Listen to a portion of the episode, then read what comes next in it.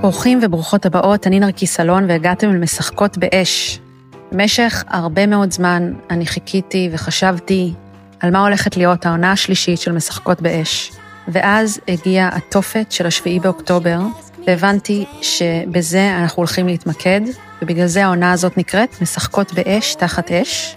אני יודעת שאנחנו עסקנו הרבה במיניות וביחסים, אבל בעונה הזאת בעצם אני יוצאת מהארון בתור מישהי מאוד רוחנית, שלאורך השנים יצא לי לעבוד עם המון מטפלים ועם המון מורים שסייעו לי ברגעי משבר, ובכל פרק אני מארחת פה את אחת מהדמויות האלו, כדי שייתנו לנו כלים על איך אנחנו חיים עם המציאות הזאת, שנראה שכרגע יש עוד זמן, עד שהיא תעבור ונוכל לחזור לאיזושהי שגרה, ואיך אנחנו יכולים בעצם אה, לעזור לעצמנו להיות עם חוסן, להיות חזקים, גם להתפרק כשצריך, ואחר כך לאסוף מחדש את החתיכות.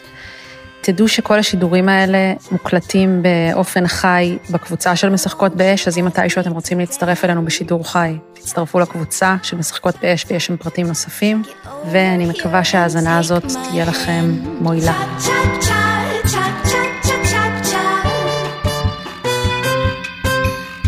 אז אה, עופר ישראלי, אני שמחה מאוד לארח אותך בשידור הראשון של אה, משחקות באש תחת אש. שהמטרה בעצם של השידורים האלה, אני בעצם מזמינה כל מיני דמויות שעזרו לי בכל מיני רגעים לאורך חיי, כדי שיעזרו למי שיהיה איתנו הערב, ואנשים שיאזינו לנו אחר כך כשזה יהיה בפודקאסט, לעבור את התקופה הזאת. אז דבר ראשון רציתי שאתה נמצא עכשיו, בדיוק סיפרת לי שאתה פליט כרגע, נכון? כן, אני, אני ב... אני גר בצבעון, בצדיק, זה לא טבעון, זה צבעון, ואנחנו התפנינו די אחרי יומיים כשהעסק התחיל עצ... עצמית, רוב האנשים בשוב עזבו, ולפני עשרה ימים פינו אותנו רסמית, אז כרגע היישוב הוא בסיס צבאי עם כיתת כוננות וחיילים, זהו. וואו, אז איפה אתה גר? אצל מי אתה? אה, אנחנו נמצאים אצל הורים אה, של אשתי בקיסריה כרגע. מקום מאוד פסטורלי, חמש דקות מהים, אבל החוויה העמוקה שהולכת ושוקעת פנימה זה חוויית פליט. אה, אין לנו את הדברים שלנו, אין לנו את החיים שלנו, אין לנו את הרצף, אה, אין לנו את הבית הכל כך אהוב שלנו, וכן, זה אחד הדברים שאנשים שואלים אותי, אה, למה אני לא בורח לחוץ לארץ, כי מי שמכיר אותי יודע שאני לא כל כך מאמין במלחמות, אבל, אה, וזה באמת אה, אה, פעם ראשונה שאני נמצא כאן בעצם ואני מוצא שיש לי תפקיד משמעותי לעשות כאן, באופן פרדוקסלי, דווקא עכשיו כשאני לא בצבא. ו... כן, כי בצבא היית תמיד... לוחם. כן, בצבא הייתי לוחם, ו... וזה היה הרבה יותר, מבחינות מסוימות היה הרבה יותר נוח לחשוב על לקדם מישהו שרוצה לראות בך כשיש לך נשק ביד, אבל העבודה האנרגטית רוחנית שיש לנו לעשות והעזרה לנפגעים וכל מיני דברים כאלה שאנחנו רוצים אה, די פול טיים בשומרי הגן וגם אני אה, מחזיקה אותי כאן וברור לי שיש לי מה לעשות כאן, אני לא יכול להפקיר לא את אלה שנתמכים בי ולא את אלה שתומכים בהם שנתמכים בי, אז, אה, אז זהו, אז אני מניח שזה שיש לי בית אמיתי שהוא שלי פעם ראשונה וזה שאני, שצריכים אותי, זה לא, אין כאן עניין בכלל של להסתלק כרגע. כן, זהו. כן, אז אני פליט בארץ. כן. אמ, טוב, אז, אז לפני שכאילו, בתור התחלה, רגע תספר על עצמך לאנשים שלא מכירים. וואו. איך אתה אמ, רוצה, אתה, אין, אין חוקים, אתה יכול לספר על עצמך באיזה דרך שבא לך. כן, אז, אמ, אז אני לפני, אה, אה, לפני 40 שנה אה, הייתי מדריך טיולים בסיני. ומאוד מאוד חיפשתי את הדרך לחבר אנשים כמו שאני התחברתי. והחיבור שלי, אני חייב להגיד, היה אחד המקרים הנדירים שהאינטלקט עשה חיבור רגשי, אבל אני לא כל כך מאמין שזה קורה להרבה אנשים. ואני חיפשתי דרכים לקחת את המטיילים שהיו מסתובבים איתי בסיני, ולחבר אותם לשקט של הסלעים, ול...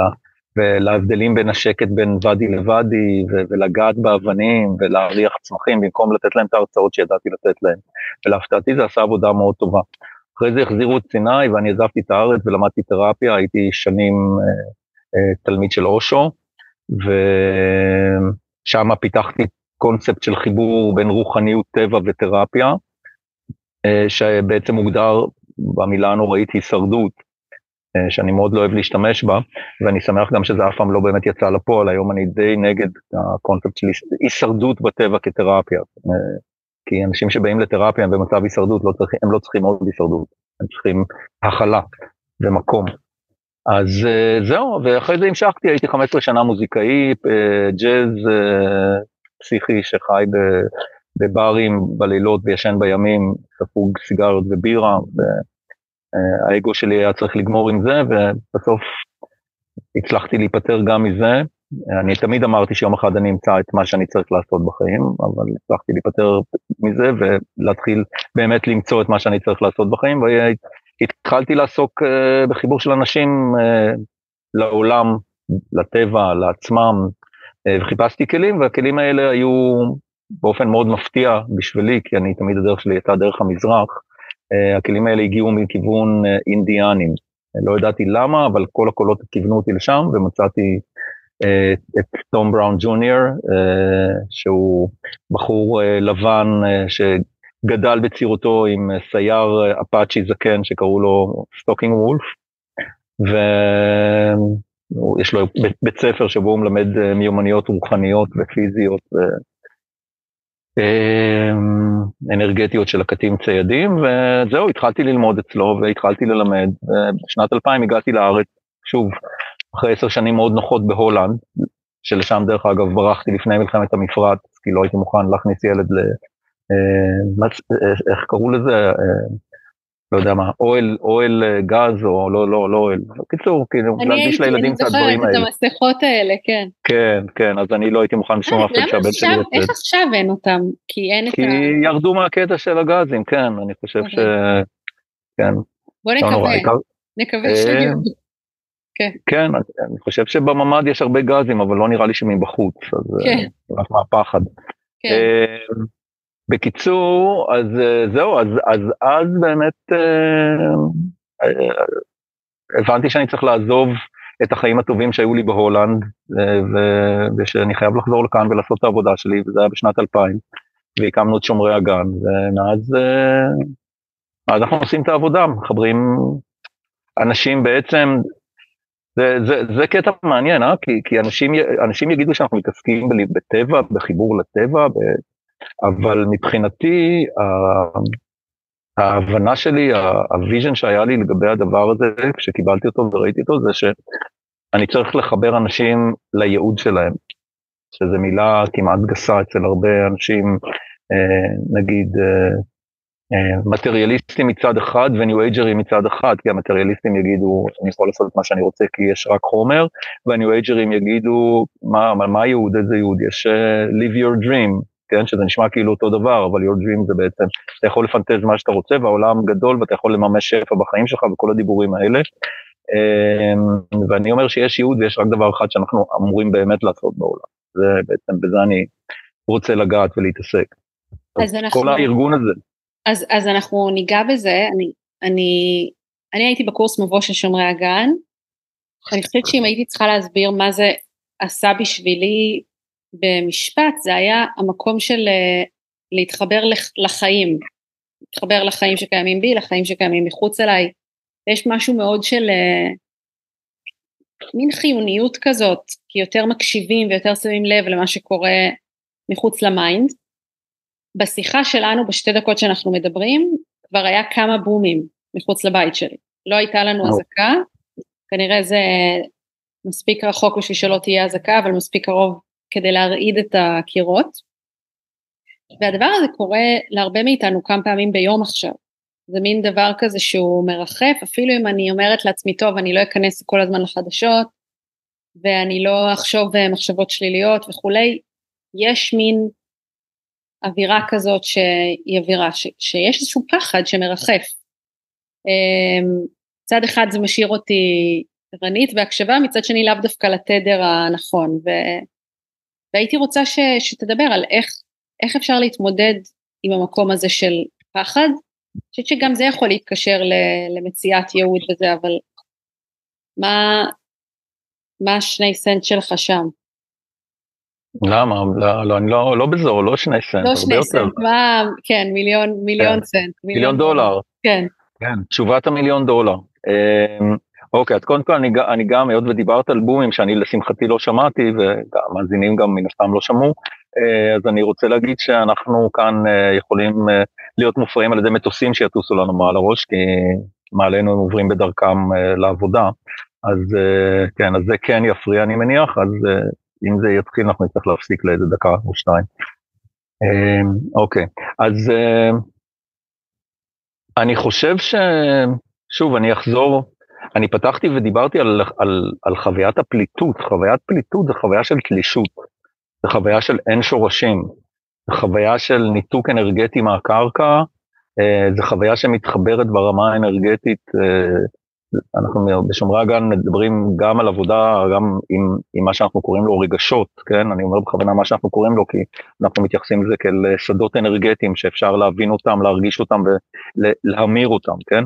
אז uh, הרגש, הרגש הנמוך שמתחבר, ש, שפח, שהוא פחד, כן?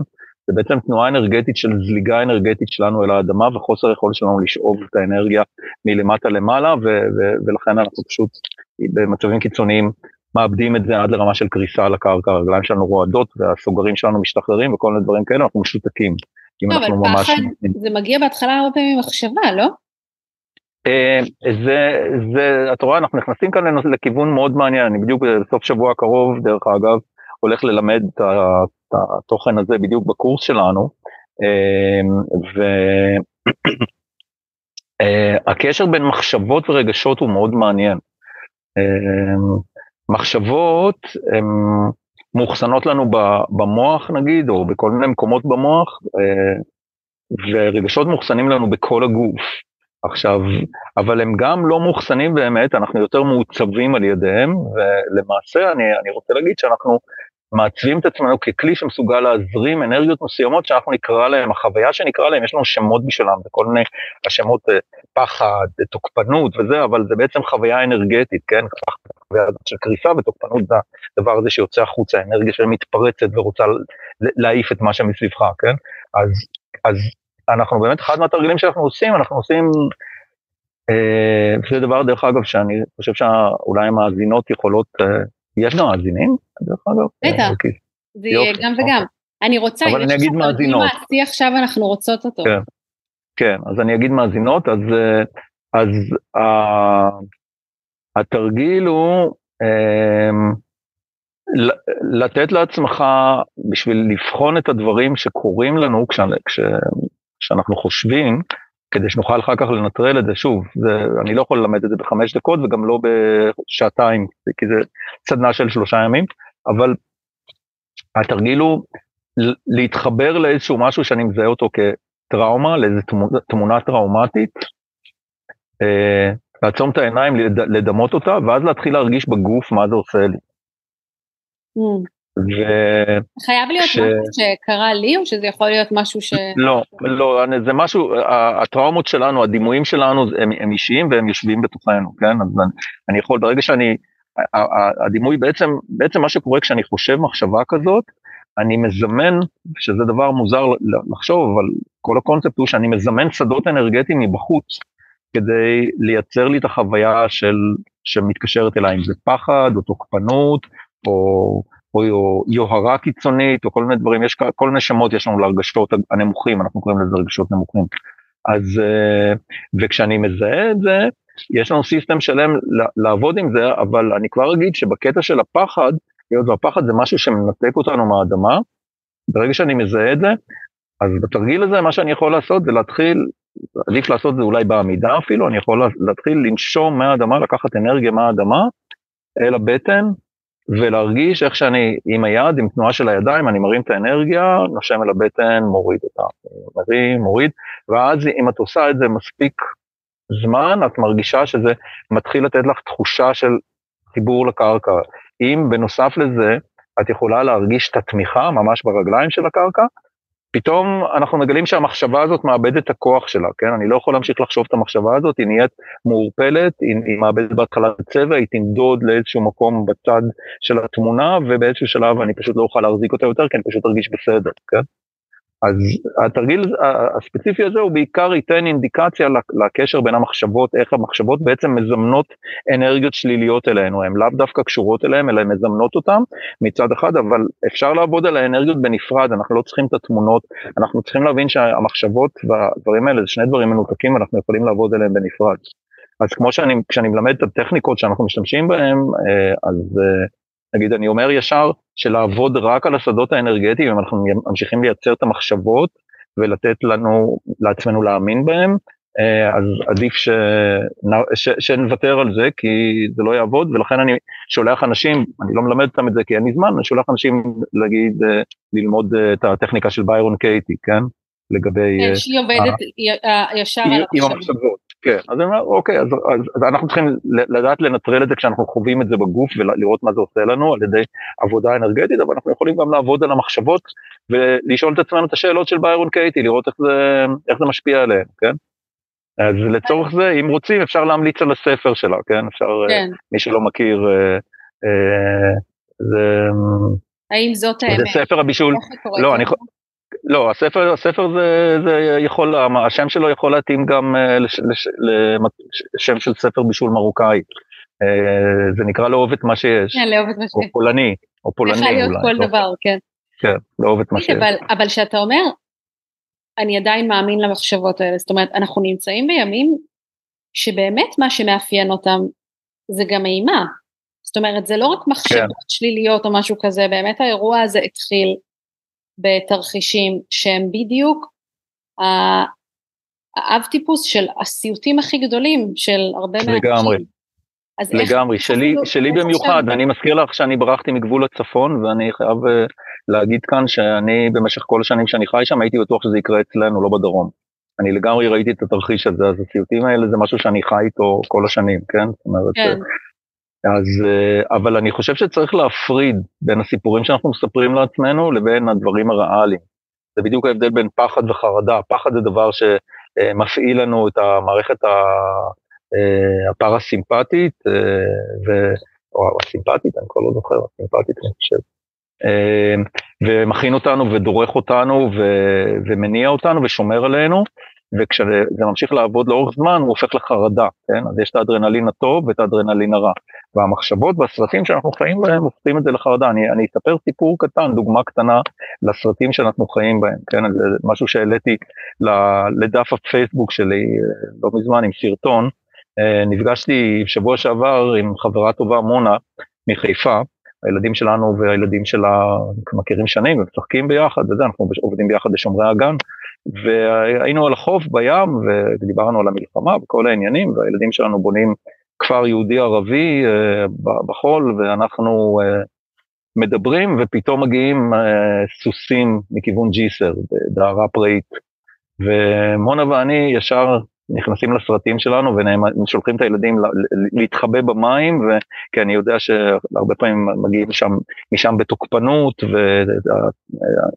וכל מיני חבר'ה שרוכבים על ארסורונים באים לעשות אה, דווינים וכמעט לדרוס אנשים וכאלה וזה, בקיצור, זה, זה לא תמיד נעים המפגשים האלה, אז אנחנו נעמדים בינינו לבינם, ומונה מדברת על הפרא האציל ועל הדהרה על הסוסים שמשחררת אנרגיה, ואני מספר לה, על הטרקטורונים והסוסים שבאים באלימות מול האנשים הרבה פעמים, ואחרי שתי דקות אה, מגיעות מולנו אה, ארבע ילדות בלונדיניות בבגדי רכיבה על סוסים, ואומרות לנו, היי, מה העניינים?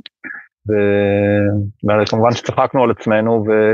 ונזכרנו באיזה סרטים אנחנו חיים כל הזמן, כן? אז זו הייתה דוגמה קלאסית, יותר קלאסי מזה אתה לא מקבל סרט, כן? אוקיי? אז צריך להבדיל בין הסרטים לבין המציאות, כן? אה, אה, ואני, והתחושות הכבדות הן בדרך כלל מהסיפורים שאנחנו מספרים לעצמנו. תראה, אני, אני, אני אישית הצלחתי לא להיכנס, לא ראיתי שום סרטונים מהמלחמה, אני כמעט לא קורא כתבות, אני קורא אך ורק מבזקים, אני חייב לצערי להגיד שדי בפנאטיות, כי אני רוצה לדעת מה קורה, אבל uh, אני לא נותן לעצמי להכניס דברים שמנסים לעכל לי, ללעוס לי ולדחוס לי למוח אה, אה, כדי לגרום לי להרגיש או לעשות או להגיב, זאת אומרת, כמות, כמות העבודה האנרגטית השלילית שנעשית כאן באמצעות המדיה תמיד, ועכשיו במיוחד, לא עכשיו, תמיד במלחמות, אבל אה, היא בלתי נתפסת, ואני חושב שאחד הדברים הראשונים שאנחנו יכולים לעשות זה להתנתק מזה, כמה שאנחנו יותר מחוברים לזה, אנחנו יותר אוכלים סרטים. לצרוך את האינפורמציה, לא לצרוך את ה... אה, אה, ניתוחים מצד אחד וגם את האינפורמציה לבחור מאיפה צורכים. אמ, אז כן, אני חושב שאפשר להיות בפחות חרדה. אני חושב שהדבר הדבר הנוסף שאפשר לעשות זה משהו ששוב אני ממליץ אולי את תוכלי להעלות קישור לדבר הזה או שתרצי שנעשה את זה במיוחד אבל אה, לפני שלושה שבועות אה, אנחנו, יש לנו בשומרי הגן טכניקה, ש, טכניקה שאינדיאנים ובהרבה תרבויות למעשה היו משתמשים בה, שזה אה, לבנות בועת הגנה אנרגטית מסביב לאזור, או שאתה נמצא בו, או לעצמך, או סביב אנשים אה, מרחוק, זה קצת יותר קשה, אבל בעיקר משהו שמתחיל בך ונבנה מסביב. אה, והטכניקה הזאת, אה, לי ללמד אותה אה, כמה אנשים מנפגעי אה, עוטף עזה, מחזירה לך את הכוח. אתה מרגיש שאתה יכול להגן על עצמך אנרגטית, אתה מרגיש שאתה יכול לנקות ולשמור על המרחב שלך. אז... אה, אתה יכול לעשות לנו קטע קצר מזה עכשיו? כאילו רק אה, דוגמה? יהיה מאוד קשה, יהיה מאוד קשה. אני יודע, אני יודע, אנחנו דיברנו על זה, אני יודע שאת רוצה, אבל אה, אם, יש שתי אפשרויות. אם אנחנו באמת רוצים ללמוד את זה, אז או שנעשה מפגש, כי זה לקח לי בערך שעה להסביר את הקונספט ולהראות את זה, ואחרי זה לתרגל את זה ביחד. הכוח בזה, דרך אגב, וכרגע ספציפית זה כי העובדה שאנחנו עושים את זה, בעצם אני חושב שמאות רבות של אנשים, אם לא אלפים, כולל אנשים מחוץ לארץ שזימנתי לעניין הזה, עושים את זה בכל חמישה לשעה עגולה אה, כבר וואו. שלושה שבועות. למה? כי ו... זה לוקח רק כמה דקות? אה, כן, זה, זה דבר שברגע שאתה עושה אותו זה לוקח, אה, זה, זה יכול לקחת שתי דקות, זה לא צריך לקחת יותר כן. מזה.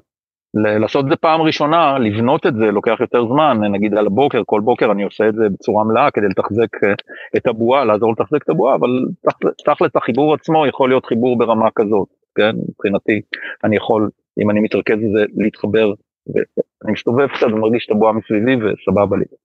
אז, אה, אז כן, אז אני מזמין או ללמוד את זה, או יש אה, העתק של, יש כאילו קישור לזום ש, ש, שבו זה קרה בפייסבוק של שומרי הגן.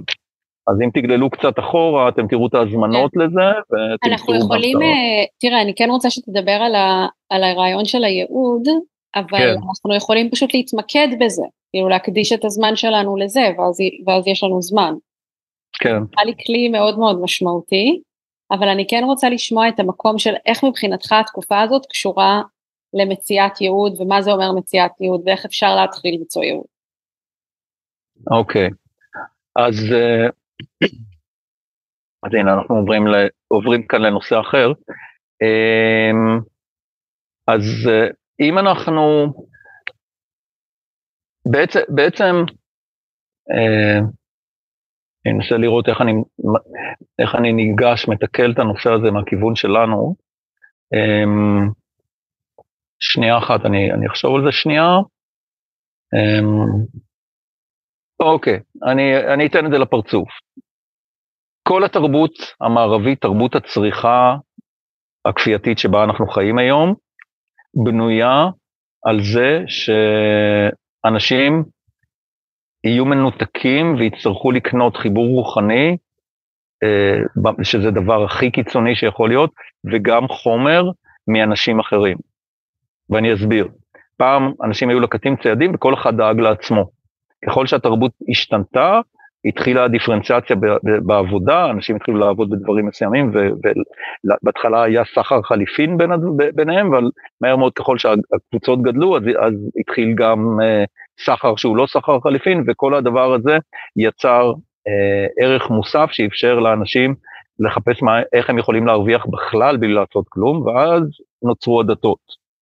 אפשר לראות את זה ככה. דרך אחרת לראות את זה זה שמלכתחילה נוצרו קודם כל הדתות ואז זה הרבה יותר רוחני, זה טוויסט מעניין בעלילה כי, אה, כי זה אומר שהדתות נוצרו לפני שהייתה המהפכה החקלאית והם יצרו אותה, אבל זה נושא בפני עצמו שאני לא יכול להרחיב עליו כאן יותר מדי, אבל אני כן יכול להגיד שהעדות לכך נמצאת בגובוקלי טפה במזרח טורקיה, ששם בנו אתר פולחני ענק, מפוסל וזה, סטייל סטון-הדג', אבל הוא מתוארך ללפני 13 או 4, או כיום אומרים 15 או 18 אלף שנה. כלומר, לפני המהפכה החקלאית. ולגמרי לא במקרה, בגבעות בגובוקלי טפה גם מצאו את המקור של אם החיטה, שמשם כנראה היא נפוצה לכל המזרח התיכון. אז זאת אומרת, היה איזשהו טוויסט, טוויסט שגרם להתפתחות של דתות וטוויסט שגרם למהפכה החקלאית. איך אנחנו מקשרים ביניהם, מאיזה כיוון, כרגע זה פחות מעניין, הקטע הוא שהחומר והרוח, ברגע שהתחילו לסחור בהם, שינו את כל התפיסה של אנשים שיכלו להרוויח מזה, והם הבינו שכל זמן שצריכים אותם בשביל לקנות מהם אה, אוכל, או צריכים אותם בשביל לקנות מהם אה, ידע, מקף, איך מתחברים, איך מדברים, איך מבקשים משהו מאלוהים. נגיד אינדיאני שהסתובב ביער ידע לדבר עם הסלע ועם האבן ולבקש מהם דברים ו, וכל אחד, כל אחד מה, מה, מהישויות שאיתם הוא דיבר היו חלק מהישות הגדולה, מהאלוהות הגדולה שבעצם התבטאה בכל דבר, כן? הוא ראה את האלוהים בכל מקום. וכשהוא חי מתוך המקום הזה, כל התפיסה שלו, קודם כל, היה לו הרבה יותר, הכוח היה אצלו, אף אחד לא לקח לו את הכוח, הוא יכול היה לדבר באופן אישי עם אלוהים, הוא לא היה צריך מתווכים, והוא גם זיהה את אלוהים בכל מקום, ולכן התפיסה שלו הייתה סביבתית לחלוטין, כי הוא לא יכול היה להרוס דברים מסביבו, כי אתה לא יכול להרוס משהו שהוא אלוהים גר בתוכו, כן? אה, ולנו יש שם לתפיסה הזאת, נקרא אנימיזם, כן? אנימה נשמה, אנימיזם זה הדבר שרואה את הנשמה בכל דבר, בעצם את הניצוץ האלוהי בכל דבר. אה, עכשיו, ברגע שהדברים האלה השתנו, שוב, קרתה המהפכה החקלאית והדתית, כתוצאה ממנה, שוב, אני לא יודע מי, מי התחיל קודם, אבל, אה, זאת אומרת, אני חושב שאני יודע, אבל אני לא רוצה להיכנס לזה, אז אמ, אנשים איבדו את הקשר והתחילו לחפש אה, ולשלם בשביל... אני לא שומע אותך. נרקיס, אני לא שומע אותך. סליחה, כי הם היו צריכים כומר שיחבר אותם לאלוהים לצורך העניין. כן, כן, הם היו צריכים כומר או, או רבי או לא משנה מה, או כהן אה, של, של אלילים או של אלים או אבנים שמתפללים אליהם שמייצגות את האלוהים, אלוהים זה כבר מתווך, זה לא ישיר, זה, יש משהו שיש לו את הייצוג. יש הבדל בין לדבר עם עץ ולזהות בו את האלוהים, לבין לדבר עם אבן שמצויר עליה משהו ולהגיד זה האל המצוים הזה שאיתו אני מדבר עכשיו. וברגע שקרה הדבר הזה, אה, מי שהרוויח מזה הבין שכדי להמשיך להרוויח מזה הוא חייב לשמר את המצב. מה שאומר שצריך לשמור אותנו בשליטה, צריך לשמור אותנו מנותקים מהחיבור שלנו באמצעות זה שיגרמו לנו לצרוך כמה שיותר ולהרגיש אבודים כמה שיותר. עכשיו, בכל מקום שמיסיונרים כי זה, זה השיעבוד בעצם, אם אתה גורם לבן אדם להרגיש שכל הזמן הוא צריך עוד משהו, כן. הוא תמיד, הוא תמיד יסתכל החוצה כדי למצוא את המשהו הזה. כן. נכון, וזה ברמה הפיזית, וגם ברמה הרוחנית, אם אתה גורם לו להבין שהוא בעצם לא יכול לדבר עם אלוהים, אלא שרק אה, באיזשהו ספר או מישהו יגיד לו איך לעשות את זה, אז הוא תמיד ילך למישהו הזה וייתן לו המון כסף אה, כדי שיציל אותו מהצרות שלו. עכשיו, אה, ולראיה המיסיונרים והסוחרים תמיד הגיעו ביחד באותם אוניות לכל המקומות, כי היה מאוד חשוב לעשות עבודה משותפת כדי להשתלט על אנשים. אנחנו רואים את זה לאורך כל ההיסטוריה. אמ, עכשיו הדבר היחידי בעצם, כשאני, כשאני מחובר לדבר הזה, אני תמיד רוצה, כמו שאת אומרת, אני רוצה עוד ועוד ועוד, אני רוצה עוד משהו, ואני אף פעם לא מרגיש, אה, לא מרגיש מבסוט. אני לא מרגיש מבסוט כי שום דבר פיזי לא יכול לגרום לי להיות מבסוט, ובטח לא שום דת מזויפת קנויה לא יכולה לגרום לי להיות מבסוט.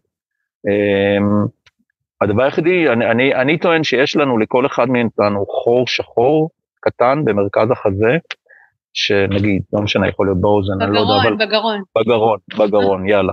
אז uh, והחור השחור הקטן הזה הוא, הוא משהו מטאפיזי, זה לא משהו פיזי ושום חומר לא יכול למלא אותו. וכל הצורך שלנו בעוד ועוד ועוד, למרות שיש לנו כבר עשר חולצות, אנחנו הולכים וקונים עוד שתיים, ולמזלנו, למזל, למזלנו, אני אומר למזלי, את העשר האחרות הולכים ונותנים לויצו, ואז אני הולך ומקבל אותם בעשרה שקלים במקום ב-200, חדשות לגמרי, שזה נפלא, אבל הצורך הזה נובע מזה שבעצם החור הזה הוא חור שחור, הוא ישאב לתוכו את כל החומר של היקום, הדבר היחידי שיכול לסגור אותו זה ייעוד. ואני אומר שלכל אחד מאיתנו יש ייעוד, ובתרבויות של הקטים ציידים ידעו שלמין האנושי יש ייעוד, אה, ושוב, בהקשר של מה שאני אומר, הם ידעו שהייעוד הזה הוא, הוא מוזר, כן? כי, ויש אותו גם בתנ"ך, אנחנו יכולים למצוא את זה גם אצלנו. כתוב, ויקח אלוהים את האדם וינחהו בגן עדן לעובדה ולשומרה. זה המקום היחידי שיש בו הסבר לתכלית. אה, ולעובדה, לפי כל הפירושים, זה עבודת הבורא. לא הייתה עבודה בגן עדן. אלוהים שם את האדם בגן עדן כדי שיסגוד לבורא דרך הבריאה. ויש על זה הרבה מדרשים. וזה מה שלקטים ציידים עשו. וכי כשהחור הזה היה סגור, הם לא היו צריכים שום דבר.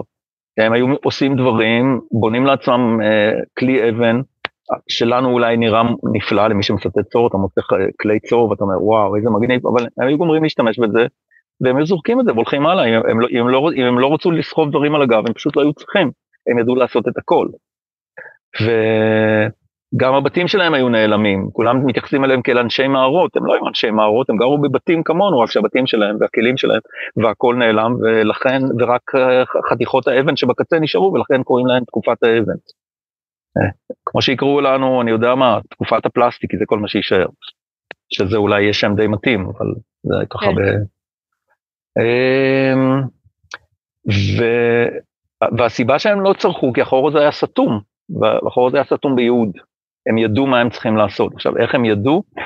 בתרבויות שלהם, היות וזה היה כל כך ברור שיש תפקיד לתרבות, למין, אז היה גם ברור שכל אחד צריך למצוא את התפקיד האישי שלו. והם היו הולכים ועושים דבר שנקרא vision quest, שזה לשבת ארבעה ימים וארבעה לילות לצום ולבקש מהארוחות שיספרו להם מה, הם, נגיד אם, אם הם חתיכת פאזל אז מה מצויר להם על הגב, איזה חתיכה הם, כי הם לא, אנחנו לא יכולים לראות את זה, אבל מישהו מאחורה ומלמעלה יכול להגיד לנו. ואז הם היו חוזרים לשבט שלהם וחיים את זה. עכשיו, אה, אז זה יחד עם הרבה טקסים אחרים, טקסי מעבר אחרים, זה משהו שהלך לאיבוד בתר, בתרבות שלנו, או למען האמת יותר אה, אה, נזרק לפח בכוונה בתרבות שלנו, כדי שלא יהיה לנו את הכלים להתחבר. ובעצם הדבר, הסיבה ש... שוב, אם אני חוזר אחורה, ההבנה שלי כשהקמתי את שומרי הגן, ההבנה שלי הייתה ש... זה הדבר האחד הכי חשוב בעולם היום, מפני שזה מה שנותן לאנשים כוח, זה החיבור לייעוד. בעצם, אה, אנשים הרבה פעמים מדברים על חיבור לייעוד, אומרים רגע, אז אני אהיה מהנדס או עורך דין או, או מדריך בשומרי הגן, אני אומר, אני לא יודע מה אתה תהיה, אבל מה שאתה תהיה, אתה תהיה מחובר, אוקיי? ו... החיבור לייעוד זה לא לדעת מה אתה צריך להיות, כשאתה הולך נגיד ל vision quest, אז, אז זה לא שאתה בהכרח תקבל תשובה, אה, אה, אני צריך לעזוב את הכל, היו כאלה, כן, אבל לא רבים, לעזוב את הכל ועכשיו ללכת לשם. אמ, החיבור זה מצב, זה מצב הוויה, זה, זה חוויית קיום, זה משפיע על האתיקה שלך, על ההתבוננות שלך, על החוקים וה... המוסר שלך, זה משקיע, משפיע על כל דבר וזה ישפיע על איך אתה עושה דברים, לפעמים הרבה יותר מאשר המה שאתה עושה. יתרה מזאת, כשאתה מחובר, כשתגמור לעשות את מה שהעולם רוצה ממך, שזה הייעוץ שלך כרגע, או אני אגיד מה שהבוס רוצה ממך, אז uh, הוא ימצאו לך עבודה אחרת. כי אם אתה יודע לשמוע, שזה דבר מעניין, כי את דיברת על זה שאת יצאת מהסדנה עם הרחבה של חיבור, של חושים, של שמיעה וזה, אז מבחינתי, החיבור שאנחנו מייצרים בשומרי הגן, החיבור הפיזי הוא סבבה, הוא נועד לשמוע את העולם, אבל הוא נועד בעצם לאפשר את השלב הבא של לשמוע את העולם מדבר אלינו ואומר לנו מה, מה הוא רוצה מאיתנו, שזה לא, לא, לא ברמות הפיזיות, כן? זאת אומרת, אנחנו מרחיבים את הראייה ומרחיבים את השמיעה ואת הכל, אבל בסוף גם נוכל לשמוע במה שאנחנו קוראים לו inner vision, את הקול של, של הבריאה, של הבורא, ו- ולדעת מה אנחנו צריכים לעשות. עכשיו, uh, המצב הזה של חיבור, זה משהו עוצמתי בצורה בלתי רגילה. אה, וזה מחבר אותנו למצב, למה שקורה כאן כרגע. כי, סליחה, אני... אמ, כי, כי אנחנו אבודים, כי אנחנו לא יודעים מה יהיה, כי אנחנו לא יודעים לאן נלך, אבל אם אנחנו נסתכל רגע הצידה, אז אנחנו נדע, נאלץ להודות שזה שאנחנו לא יודעים מה יהיה ולאן נלך ומה קורה, זה לא כל כך שונה מהיום-יום שלנו, רק שביום-יום אנחנו חיים באיזושהי רוטינה שממסכת את זה. וכעת בעצם משהו שבר לנו את הרוטינה הזאת. עכשיו, אחד הדברים שאני אומר לאנשים לפני שהם יוצאים ל vision quest, אני אומר להם, אה, זה יכאב. זה יכאב מפני שאנחנו, בעצם החיים שלנו זה כמו כשאנחנו קמים בלילה והולכים לשירותים, אה, עם עיניים עצומות ולא לא נתקעים בשום דבר, אנחנו כזה הולכים וממששים את הדרך ולא רוצים לפתוח את העיניים ולהתעורר. וגם אם אנחנו נתקעים בדברים, אז זה כאילו אנחנו ריפדנו אותם בספוגים וזה כדי שזה לא יכאב ולא יהיו לנו.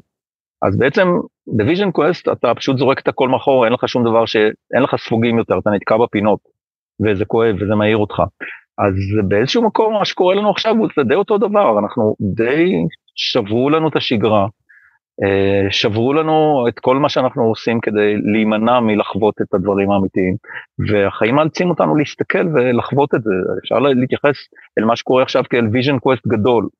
אה, אפילו אני, אני מוצא את עצמי בתור אחד שבדרך כלל מתרגל, אני מוצא את עצמי מתרגל שוב, אפילו הבועה הזאת שאני כל שעה באופן עקבי מתרגל אותה, וכל בוקר עושה את ההתעמלות בוקר האנרגטית שאני עושה כדי לתחזק אותה, ואני דואג לעשות, אה, ללכת לים כל יום ולעשות שם עבודה אנרגטית, ואני אה, מתחבר ואני רואה הרבה יותר סימנים ממה שראיתי הרבה זמן אה, כשאני שואל שאלות, כי אני הרבה יותר מפוקס, כי בעצם כל הדברים שאפשרו לי לשבת בבית ולא לעשות את זה נעלמו, אין לי בית, אז אני יוצא החוצה ומסתובב.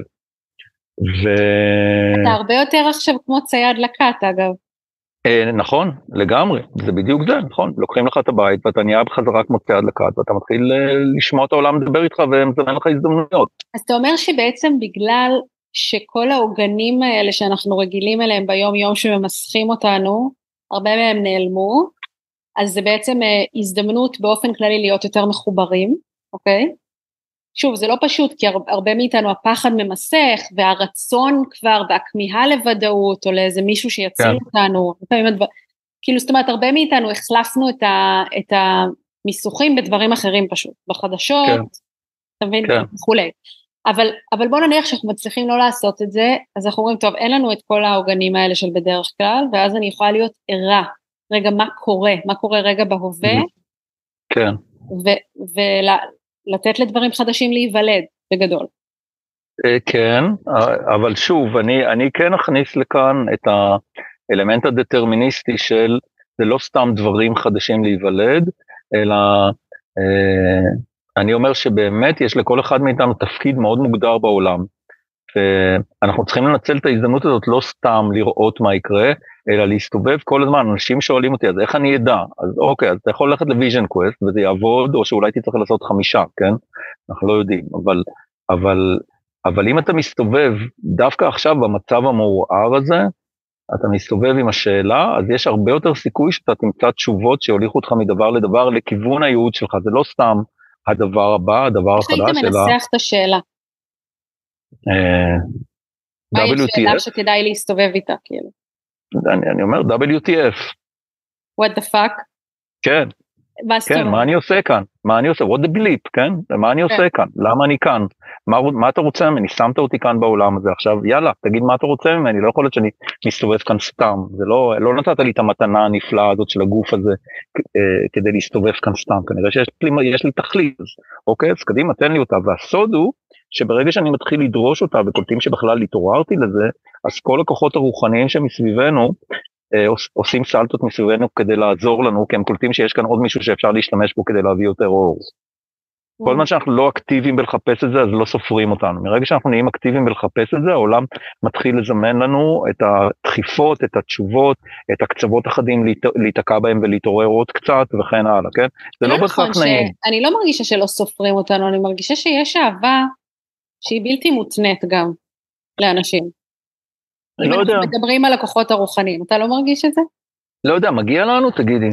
תסתכלי מה עשינו מהעולם שנתנו לו מתנה. לא יודע כמה נשאר אהבה לא מותנית אלינו, אני חושב שהאהבה הלא מותנית שהייתה אלינו הייתה אה, מ- מלמטה, לא מלמעלה, זאת אומרת, זו אהבה של אימא, כן, אימא אדמה. זה האנרגיה שזרמה אלינו, ואני מרגיש שאם את מסתכלת על מה שקורה בעולם, אז, אה, האדמה די עסוקה כרגע בלהתחיל לנער אותנו ממנה כמו אה, כלב שמנער את הפרושים, כן? כי די, היא לא יכולה יותר. אז אני כבר לא יודע כמה זה לא מותנה, אני אוהב להגיד שזה לא מותנה, אני גם אוהב להגיד את זה, כי מאוד קשה לי להודות שיכול להיות שזה מתחיל להיגמר לה, ווואלה, היא קולטת שהיא גידלה איזה ילד ארס בלתי נסבל, ויאללה, תעזוב את הבית, אין לחיות. כן, אז אה, כן, אבל uh, בכל מקרה, ברור שברגע שאנחנו מביעים רצון לתפוס את מקומנו על האדמה, הדבר משתנה, זה, זה ודאי, אוקיי? ואנחנו, uh, ו, ו, ויש בזה נחמה גדולה גם בימים האלה, כי אנשים מחוברים, באמת כשהם מחוברים, הרבה פעמים, אם, זה נכון, אז סתם, אני לוקח סיפורים, כן, אנשים שנכנסו ל... לעזה להציל אנשים, כן, אז יש כאלה שנהרגו כשהם עשו את זה, אבל יש אה, הרבה יותר שנשארו בחיים ונכנסו עוד פעם ועוד פעם ועוד פעם ועשו דברים מטורפים ועזרו לחברים שלהם והוציאו את החברים שלהם כי הם התחברו לדבר שהם אמורים לעשות עכשיו, למתנה שהם, וכשאתה עושה את זה אז אתה מוגן. אני אומר שכשאתה מחובר ליהוד אז אתה כמו אחים בלוד, כן, אחים בלוד נכון, הם אמרו we're on a mission from God, ואז שום דבר לא יכול לקרות להם, אז... Uh, אז אני לא, זה לא ערבות, אבל... לא, יש אנשים, יש תפיסה מסוימת שאומרת שגם מישהו שנהרג, הוא יכול להיות מוגן. אמ, יכול להיות, אני, אני גם חושב שמישהו שנהרג, הרבה פעמים נהרג כי הוא מילא את הייעוד שלו להציל אנשים אחרים, כן? והוא ידע שהוא צריך לעשות את זה. הנה, מגיעים המטוסים עלינו כאן. נחכה שנייה.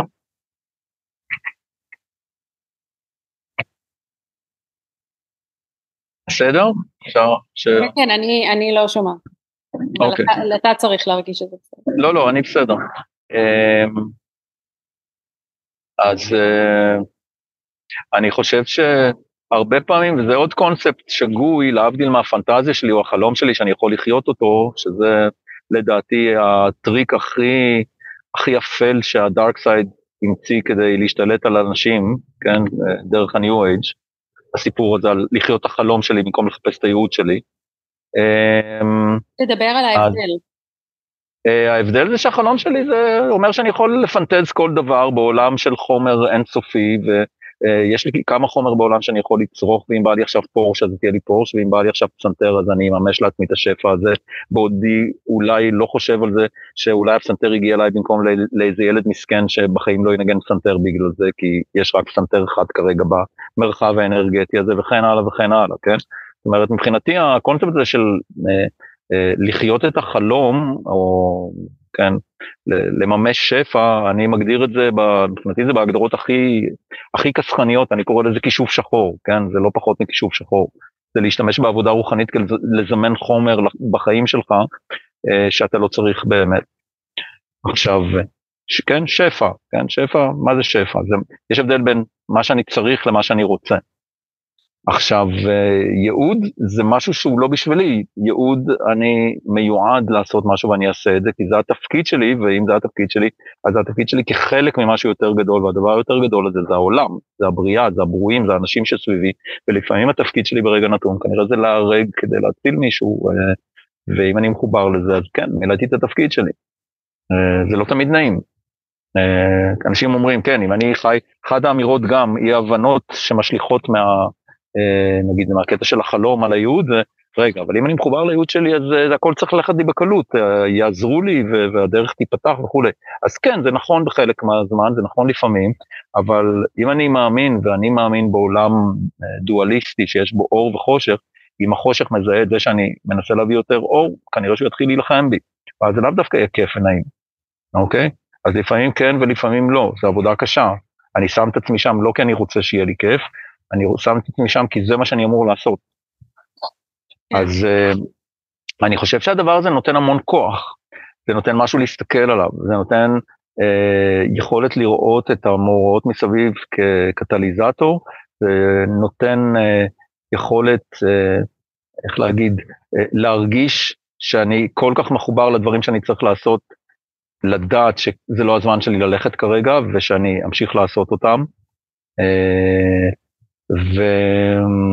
ולדעת שאם, אני, שאם צריך אני גם אנצל בשביל לעשות אותה, אם העולם מזהה אותי כ, כמישהו שהוא מה שהוא צריך כרגע, אז, אז ישמרו אותי כדי לעשות את הדברים. ואני רוצה להגיד ש... זה גם מוציא מהשיקולים האנוכיים שהרבה פעמים מחלישים אותנו. כן, הנוחיות, כן. הנוחיות זה, זה, זה tricky, אה? כי אה, אה, הרבה פעמים אנחנו, אנחנו חושבים שאנחנו עושים דברים טובים, אבל אנחנו בעצם עושים את זה ממנועים אנוכיים. כמובן שתמיד אפשר לשאול את זה, להקצין את זה ולהגיד שאני נותן למישהו מתנה, למה אני נותן לו אותה, כן? זאת אומרת, ואני חושב שצריך לשאול את זה. ו... אבל כשאני מבין את הקונספט של ייעוד, אז אני מבין שאני אעשה את מה שאני צריך גם אם זה לא נעים לי, ו... ו... ואני לא אתלונן אה, בפני אלוהים אה, אחרי שהוא היה צריך לשים אותי בבטן של לוויתן ולהקיא אותי על החוף, אז אני לא אתלונן אה, שהוא ביטל את הנבואה ש... שהוא אמר לי לתת לאנשים והתפדחתי, כן? כי וואלה, זה הייעוד שלי, ו... כן. והשתמשו בי ונתתי להשתמש בי ומה שיהיה יהיה, כן? כן. כן, אז, אז דוגמה, אני... אתה יכול לתת דוגמה לעבודה עם סימנים? נניח אני עכשיו הולך, נניח מישהו מקשיב לזה והוא אומר וואי, אני רוצה עכשיו לעבוד עם השאלה של ה-what the fuck, למה אני פה, ואני מתחילה לפתוח את העיניים, ותן לי דוגמה, תן לי דוגמאות. Um, אוקיי, ננסה לחשוב על דוגמאות, דוגמאות לדברים האלה זה...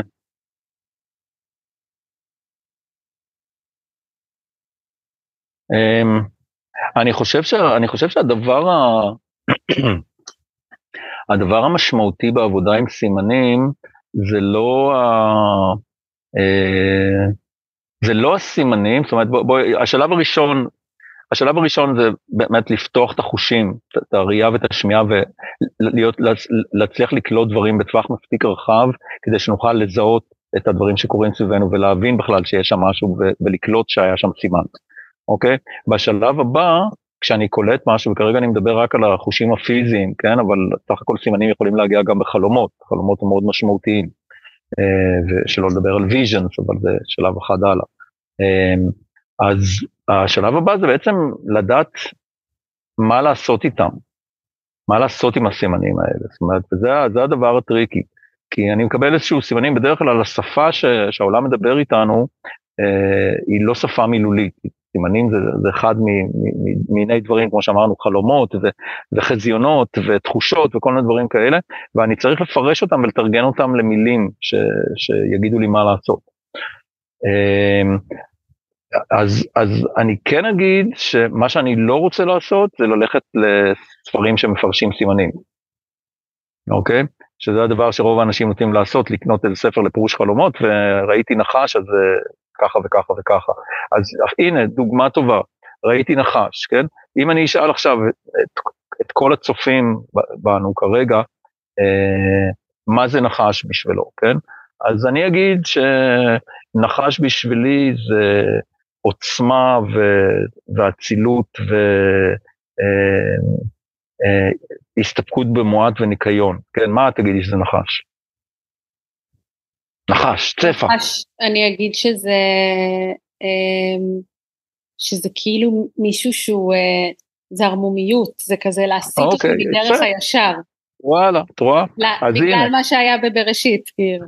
למשל, כן, כן, אוקיי, כן, הרבה אנשים יגיד, יגידו שנחש זה סמל מיני, כי זה מה שכתוב בספרים, ויגידו פחד, אה, כן. אה, כל מיני, אין, אין סוף מילים. עכשיו, איך את יכולה להסתכל בספר ולחפש פירוש, כשבעצם לכל אחד מאיתנו יש פירוש נכון. אחר לסמל. אז אני אומר שסמלים, אחד הדברים הראשונים החשובים להבין, שסמלים מגיעים אלינו, כי העולם יודע מי אנחנו, והוא ישלח לנו את הסמל שאנחנו צריכים לקבל, ושאנחנו נבין ממנו את מה שאנחנו צריכים. ושני אנשים יראו את אותו דבר, וכל אחד יקבל ממנו מסר אחר. אוקיי? זה כבר, זה התחלה טובה. אז גם כשאני רואה דברים, אני צריך למצוא דרכים לפרש אותם. אוקיי? אז יש טכניקות, יש כל מיני טכניקות לפרש, לפרש את הדברים בצורה אקטיבית, ששוב, אה, קצרה, קצר הזמן כאן מלפרט אותם, אה, אבל אני יכול לעשות את זה נגיד בצורה אומנותית, כן? לקחת את הסמל שלי וראיתי משהו ואני אומר וואלה, שאלתי, הסתובבתי בעולם ואני שואל את השאלה, כן, מה אני אמור לעשות בעולם? ואני רואה, רואה, מקבל משהו, פתאום העין שלי נתפסת על משהו, אומר הנה, זה חלק מהתשובה. ואני חייב להגיד כאן עוד סייג, הרבה אנשים, הרבה, במיוחד ניו אייג'רים, מסתובבים בעולם ואומרים הכל סמלים, הכל, הכל זה סימנים, כן? לא, לא הכל סימנים, העולם עסוק בענייניו גם, הוא לא עסוק רק בנו, אוקיי? אם ראיתי פח אשפה פתוח זה לא אומר שזה סימן בשבילי בהכרח, כן? עכשיו, זה שנתפסה לי העין על זה, הוא יכול להגיד שיש כאן משהו, כן? אבל זה כן. כבר יותר מורכב. אמ, כי מי שהלך לידי אולי לא ראה את זה. אז, אה, אבל, אז הטכניקה הראשונה זה לקחת דברים, ראינו משהו שכנראה מדבר אלינו, כנראה אומר משהו, אה, אני מרגיש שהוא נותן לי, מנסה לתת לי תשובה לשאלה שלי, ואני אה, הולך הביתה עם הדבר הזה, ואני כותב את הסמל הזה וממשיך לכתוב סיפור איתו. כותב את חתול שחור טיפס על העץ וקפץ על ציפור. ואני ממשיך לכתוב את הסיפור בצורה אינטואיטיבית, ממלא דף, כן? מאוד יש סיכוי שזה ינטרל לי את מוח שמאל ויחבר אותי לא, לאינטואיציה ויתחילו לצאת משם דימויים חדשים, כן? דרך אחרת, אומנותית גם כן, זה לצייר את הדימוי הזה, אם אני יודע לצייר, לצייר את זה באמצע דף ולהתחיל למלא את הדף מסביב בעוד פרטים. יש דרך מאוד ארוכה שאני לא יכול לפרט כאן, זה לא... זה, אבל היא באמת הכי אפקטיבית, הכי טכנית, אבל שוב, צריך להכיר שם כמה מונחים לצערי. אתה יכול להגיד לי רק את הכותרת שלו? הדרך, מה, שאני מדבר עליה, שאני, על זאת ש... זאת שאתה לא רוצה לספר. זאת שאני לא אספר. כן. אה, זה, אנחנו קוראים לזה long form interpretation, בעצם אני לוקח, אני אגיד בקצרה שאני לוקח, אה, זה דרך שעובדת גם עם מוח ימין וגם עם מוח שמאל במקביל, ולכן היא מאוד אפקטיבית. אני לוקח את הדימוי שלי, כותב אותו כמשפט עם כמה מילים מרכזיות, מתחתם עושה טורים, ומתחיל לכתוב אסוציאציות על כל אחד מהמילים, ואז מתחיל לבנות משפטים לרוחב, ואז מוצא, מוצא פירוש חדש לזה. הנה, את רואה? אמרתי מה שאני לא רציתי להגיד, אבל זה צריך, להיות, צריך להז... להראות נותן, את זה. זה נותן רעיונות, כן. זה נותן צורת חשיבה, אפילו אם לא מבינים כן. את זה לסוף. כן, אז... אה, אה, ויש דרך של ללכת לאיזשהו מקום שאנחנו הולכים אליו במדיטציה, כל אחד למדיטציה שלו, ואז כשאתה במצב הכי מדיטטיבי, לדמות את המסך, מוחש... אה, נגיד לקחת את הדימוי שלי, לשלוח אותו לאיזשהו מסך ש... שבו הוא נעלם, מסך חשוך או לבן, ולקחת נשימה ולתת למשהו לצוף אליה בחזרה, שזה יכול להיות אינטרפרטציה או פירוש של הדימוי הזה, כן? אז בעצם, אם אני מקבל תשובות בעודי נע בעולם, ואני לוק... מבין שהן תשובות, אז קודם כל הדבר החשוב לעשות זה להסתובב במחברת, למשל, להסתובב במחברת ולרשום כל דבר. כמו לשים אותה ליד המיטה ולרשום חלומות משמעותיים, או לחילופין לרשום כשאני הולך ורואה דברים. אבל, אבל זה לא, זה, אני צריך לזכור שאני צריך ללכת עם השאלה. זאת אומרת, זה לא כשאני סתם מסתובב ברחוב, אני צריך להיות מסוכן. כי אם אני לא אלך עם השאלה, אז אני אראה סימנים למשל שתומכים בחרדה שלי. אה, את יכול להיות שאת תראי סימנים מאוד משמעותיים לכל מיני דברים, כן. אה, אבל אה, זה כמו במדריך הטרמפיסט לגלקסיה, תגלים, את תקבלי את התשובה ותגלי שהיא 42. כן. אבל אה, אז את לא תדעי מה הייתה השאלה, כי בעצם לא הייתה לך שאלה ממוקדת אף פעם, אז לא תדעי איך ה-42 הזה מתחבר, כן? כן? אז כשאני הולך עם השאלה, התשובות שאני אקבל יהיו נוגעות לשאלה הזאת. אחרת הן יכולות לגעת לשאלות אחרות שאני מסתובב איתן עוד יותר עמוק בפנים, כן? זאת אומרת, מאוד חשוב שהשאלה שלי תהיה ממוקדת. אני מסתובב, אני מציע לעשות תהליך, את התרגיל הזה אה, לא ברחוב, אני מציע לעשות את זה ממוקד, אם אנחנו רוצים לחפש, לצאת נגיד החוצה אה, לטבע, לא, למקום טבעי, ופשוט אנחנו קוראים לזה הליכת שאלה, אה, פשוט להתחבר לשאלה ולהתחיל ללכת ולהסתכל מסביב עם חושים פתוחים ולהניח שכל דבר הוא חלק מהתשובה. ואז אני אוסף את האינפורמציה שקיבלתי, לפעמים אני אקבל דברים שישר אני אבין את ההקשר, ולפעמים לא, אז אני עושה להם את כל התהליך הזה של האינטרפרטציה. אמ, אמ, טוב, מדהים. אמ, אני שומעת את הבת שלי בוכה שזה סימן, אני אקח את זה כסימן לזה שתם הזמן שלנו. אוקיי. אני, מה שאני רוצה להגיד לך, טוב, אתה יודע מה, יש לי עוד שתי שאלות לסיום, אז אני אבקש רגע מבן זוג שלי לעלות. אז חכה 20 שניות, אוקיי? אני מחכה. רציתי לשאול אותך שתי שאלות לסיום. אחד, זה האם אתה מאמין באמת שלכל אדם יש ייעוד אחד? יכול להיות שיש לי כמה יהודים. לגמרי. בדרך כלל לכל, יש, לכל, יהוד, לכל יהודי יש כמה אה, ש, דעות, אבל כאן לכל אחד כן. יש כמה יהודים. אמ, אז אה, כן, אה, אני, אני אומר שוב, ייעוד זה מצב, הרבה יותר מדבר, זה מצב של חיבור. חיבור לייעוד זה מצב שבו, נגיד איש, אני אגיד את זה, כשאתה מחובר לייעוד אתה איש חזון, אתה עושה המון דברים. אתה לוקח את החיבור שלך ומקרין אותו על המסך שזה המציאות שלך ואתה נע ובורא את המציאות הזאת סביבך, אתה הופך למישהו שבורא את המציאות ולא מובל בה באף. וכשאתה עושה את זה, אז משתמשים בך להעביר דרכך כל מיני אינפורמציות שיכול להקרין על המסך הזה, וכשאתה גומר פרויקט אחד, אתה תעבור הלאה והלאה והלאה, אני רואה את זה, אני מבחינתי מחובר למה שאני אמור לעשות כאן, אבל העשייה שלי משתנה כל הזמן, אה, בצורה די דרמטית לאורך השנים. אה, כי אני פתוח לשמוע, לראות שאוקיי, עשיתי את זה, עכשיו יש אחרים שממשיכים את זה, אבל יש לי, ואז פתאום אני שומע מה הדבר הבא שצריך לקרות, אז כן, בהחלט. אוקיי, ושאלה לסיום, אתה יודע, אני חושבת שאחד מהדברים שאני רואה כל מיני שיחות שיש על, ה, על המצב, אה, בעיקר אנשים, יש אנשים שמרגישים שלא ברור לאן זה הולך. זאת אומרת, זה, זה מרגיש כמו משהו שאף פעם לא חווינו. עכשיו, זה כן. נכון כמו מה שאתה אומר, שאף פעם לא ברור לאן דברים הולכים, וזה תמיד אשליה שזה נראה ברור, אבל... ונשאלת השאלה, אני גם מרגישה כמוך שאני שמחה להיות בארץ, ו... אני מרגישה שזה משמעותי שאני בארץ. וגם נשאלת השאלה, להרבה אנשים כמוני, כמוך, עם ילדים קטנים, אתה אומר, רגע, ואם פתאום זה ילך ממש רחוק? אם פתאום זאת תהיה מלחמה כזאת שאנחנו לא יכולים לתאר בכלל, כן. המשמעות שלה, ש, שאפילו אם תרצה לברוח, לא תוכל. כן, גם עכשיו זה די מוגבל. מעניין אותי איפה זה פוגש אותך, ה, ה, כי אתה, כאילו, מה, מהסנטר שלך ומהפרספקטיבה שלך, מעניין אותי איפה זה פוגש אותך. וואי, אמ, אז קודם כל אני לגמרי חושב כמוך, זאת אומרת שזה יכול ללכת מאוד רחוק וזה, את חושבת מה, את אומרת מה יהיה אם, אני לא חושב מה יהיה אם, אני מה יהיה כש. שזה, כן, אני חושב מה יהיה כש, כי זה בהחלט, אם אנחנו מסתכלים זה די ברור, אף פעם לא היה כל כך ברור כמה אנחנו כלי משחק עלוב בידי הכוחות הגיאופוליטיים. אה, והכוחות הגיאופוליטיים האלה כולם התייצבו אה, כבר מסביב, כן? עשרות עשרות ספינות מלחמה, כן, שהיה ב-1945. האמריקאים, הסינים, זה, לך כן. תדע מה, כולם באים אה, לאכול נבלות מה שנקרא. אז, או לראות איך הנשקים שלהם עובדים קודם אצל האחרים ואחר כך אצלהם. אז כן, אני לא, אני, אני חושב שזה, יש סיכוי סביר שזה ילך למקומות ממש לא טובים. Uh, כרגע יש לי תפקיד כאן. Uh, אם אני אראה ש... מאוד יכול להיות שזה יהיה מאוחר מדי. תראי, אני, אני אגיד שני דברים. אם אני הייתי לבד בגילי המופלג, 63, אם הייתי לבד, אז לרגע לא הייתי מעצב ונשאר כאן, ומה שיהיה יהיה, כי יש לי כאן תפקיד. יש לי ילדים בני 12, תאומים בני 12, והם הדבר הכי חשוב לי. אז אם אני, ברגע שאני אבין ש... שאני חייב להוציא אותה מכאן, שאני אגיד כן במאמר מוסגר, שלעניות דעתי המושכלת זה היה צריך להיות כבר לפני שלושה שבועות, אבל אני עדיין כאן, הנה עובדה.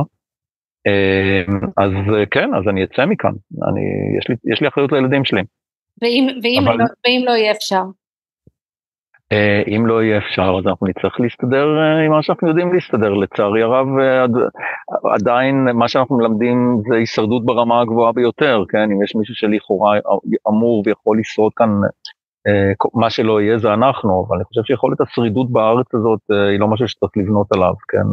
מבחינת יכולת הנסיעה שלה לכמות האנשים שיש כאן במצב קשה. אז את יודעת, אני רוצה להאמין שאנחנו נצליח לעשות עבודה אנרגטית ורוחנית מספיק טובה, והכוחות החיוביים כן יעזרו לנו להשפיע על המצב הזה באופן חיובי. ואם לא, אז uh, תודה רבה, היו שלום ותודה על הדגים. ואתה אומר, היה, היה טוב וטוב שהיה. כן. כן. אין לי מה להגיד. לצערי, אין לי, אין לי שום דבר מעודד להגיד בעניין הזה. אני כן. אתה יודע, מישהו אמר פעם... לי משהו נורא, מישהי אמרה לי משהו נורא יפה, מישהו שאני מאוד מעריכה, שקוראים לה סתיו, אמ, כשדיברנו על כל העניין הזה של לנסוע, לא לנסוע, להיות פה, לא להיות פה, יש את המקום הזה שאתה נמצא במציאות מסוימת ואתה רוצה להשפיע עליה גם באיזושהי צורה, כן. כמה שאתה יכול. ואז אתה אומר, טוב, אה, לא טוב פה, אני אברח לשם, אני אברח לפה, אני אברח לפה, בסוף כבר לא נשאר לאן לברוח, כי אם אנחנו נעשה disengagement מכל מקום ש... שלא נראה לנו במקום לשים את ה flag, אז בסוף הרוע, או לא יודעת איך לקרוא לזה, ריקבון, הוא יגיע בסוף גם לתאילנד. וזה מרגיש, אני חייב להגיד, שהיום באמת, להבדיל מהרבה פעמים אחרות, זה מרגיש שזה באמת ככה, זאת אומרת, ברמה הגלובלית, כן, נקרא לזה ריקבון, החושך התפשט כל כך הרבה לכל כך הרבה מקומות, שזה באמת נהיה יותר ויותר קשה לחשוב על מקום שאפשר ללכת אליו. עכשיו, אני יכול עדיין לחשוב על מקומות, כן, המקומות הבטוחים מבחינתי זה הרוקיז הקנדיים, או ניו זילנד, או אולי שם בדרום ארגנטינה או צ'ילה או משהו כזה, כן, אבל, אבל גם לשם זה יגיע. אז אה, כנראה שלפעמים צריך לעצור ולעשות את ה stand ולהבין שזה מה שצריך לעשות כאן בחיים, זה, זה המקום שלנו. כי אתה אומר לעשות את ה stand, למה אתה מתכוון? אה, אני אומר לעמוד כמו גנדלף באמצע הגשר ולקחת את המקל ולהגיד you shall not pass. כן. וזה מה שיהיה, אין מה לעשות. כן. כן. וואו. טוב, אני ממש ממש שמחה שעשינו את השיחה הזאת, אני אערוך אה, אותה לפרק. אמרתי לך, נראה לי שדיברנו, שאני... כן. זו העונה הראשונה שאני עושה את זה כמקליטה בשידור חי, כי אני רוצה להוסיף חיים לחוויה mm. עכשיו. כל דבר חי, כן. אני בוחרת בו. Mm. אבל אה, זה היה שווה לי את הקרבת סאונד. אני אערוך ואני אשלח לך שתוכל גם לשתף, וממש ממש תודה, אני תמיד מאוד מאוד אוהבת אה, לשמוע אותך ואת הפרספקטיבה שלך. אחלה, תודה רבה, שיהיה לנו בהצלחה, אה? כן, לגמרי. ביי, כן. תשמור, אני, אני אלמד את ההגנה שלך ואני אשלח גם את הלינק של מה שעשית. כן, יופי, על הכיפאק. טוב, תודה רבה. יאללה. ביי ביי. ביי.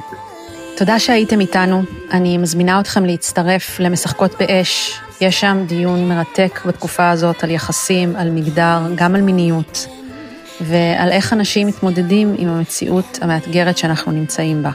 תודה שהקשבתם.